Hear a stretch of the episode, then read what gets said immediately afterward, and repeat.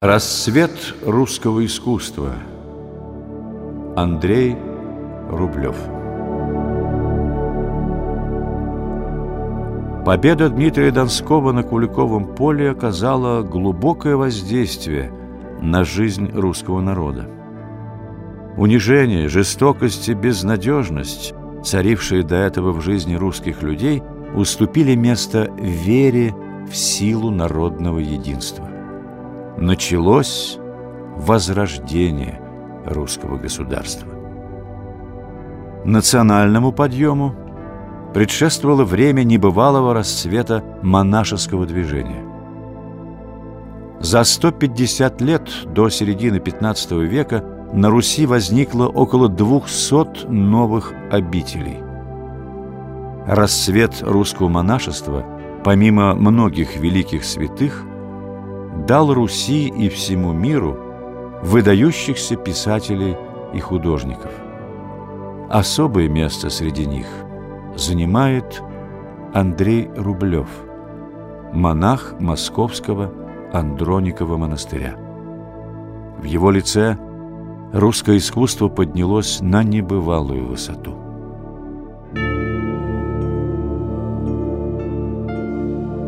Андрей Рублев родился в Московском княжестве в 60-е годы XIV столетия.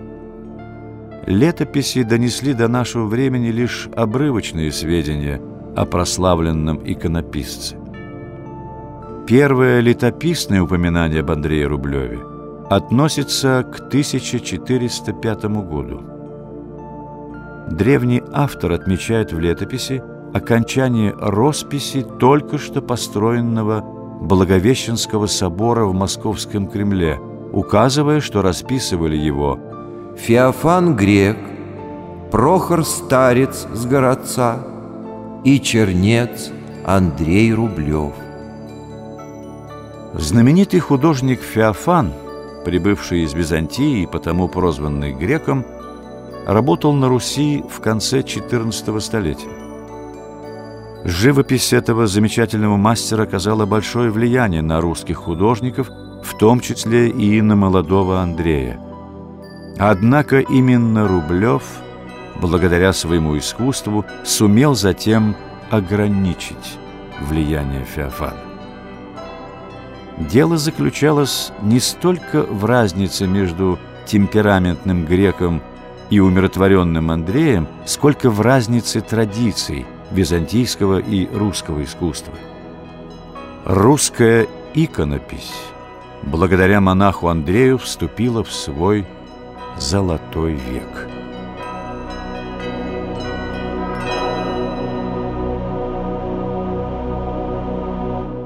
Расписывая в 1408 году Успенский собор во Владимире, Андрей Рублев впервые выступил как носитель самостоятельного мировоззрения и стиля, разойдясь с византийской традицией. Из сохранившихся фресок наиболее значительной является композиция «Страшный суд».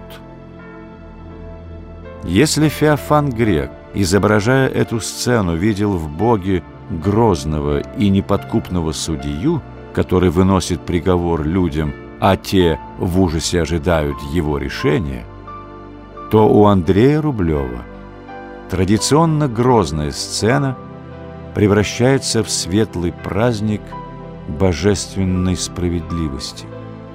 Люди, изображенные на фресках, испытывают не страх перед наказанием, а надежду на прощение и веру в милостивого Бога. Здесь торжествует идея всепрощения.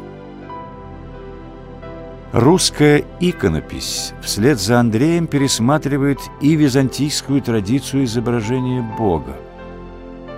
Рублев в своей знаменитой иконе «Звенигородский спас» воплощает образ духовного идеала русского человека своего времени. Во Христе Андрея – Миролюбие и кротость соединились с твердостью духа, силой и мужеством. В глазах Спасителя открывается и человеческая доброта, и спокойная мудрость. Венцом же творчества Андрея Рублева стала его знаменитая «Троица». Она была написана по заказу преподобного Никона, ученика Сергия Радонежского.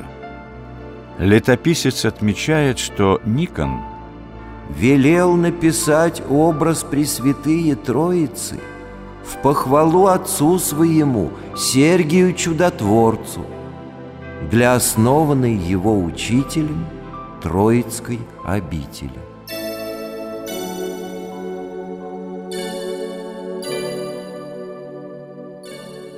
Традиционный библейский сюжет явление Аврааму трех ангелов иконописец наполнил глубоким поэтическим и философским содержанием.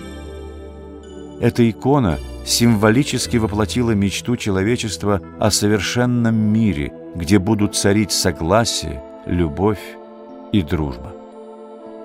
Мягкость и нежность ангельских лиц, изображенных на иконе, уравновешивается спокойной уверенностью и внутренней силой в их взгляде.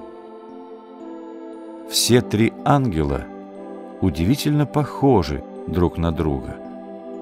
Они как будто отражаются друг в друге, являя собой нерасторжимое единство. Тема Рублевской Троицы – созвучность душ, их единение. Глядя на икону, мы словно видим одну душу в трех лицах. Андрею Рублеву удалось кистью и красками выразить трудный для понимания христианский догмат о Святой Троице, учащий о триединстве и единой сущности трех божественных лиц. Не случайно творчество Рублева называют богословием в красках.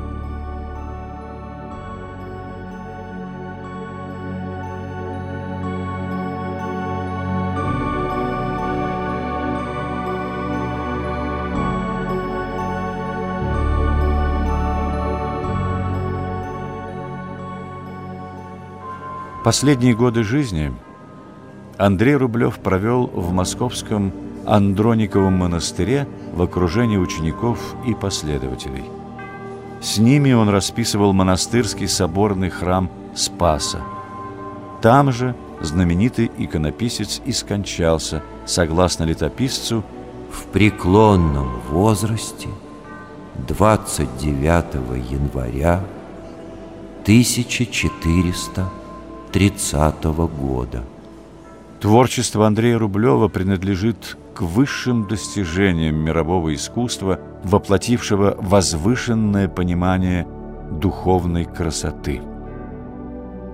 Это мир светлой печали, как сказал Пушкин 400 с лишним лет спустя, поднимающий человека над драматизмом и грубостью жизни.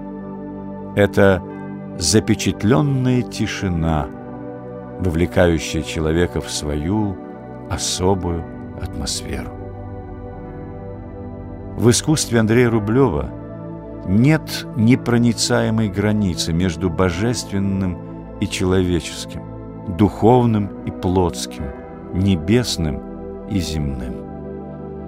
Творчество Рублева утверждает возможность для каждого человека совершить восхождение к высшим ценностям проникнуться божественным началом, которое обнаруживает себя в земном мире через красоту и премудрость.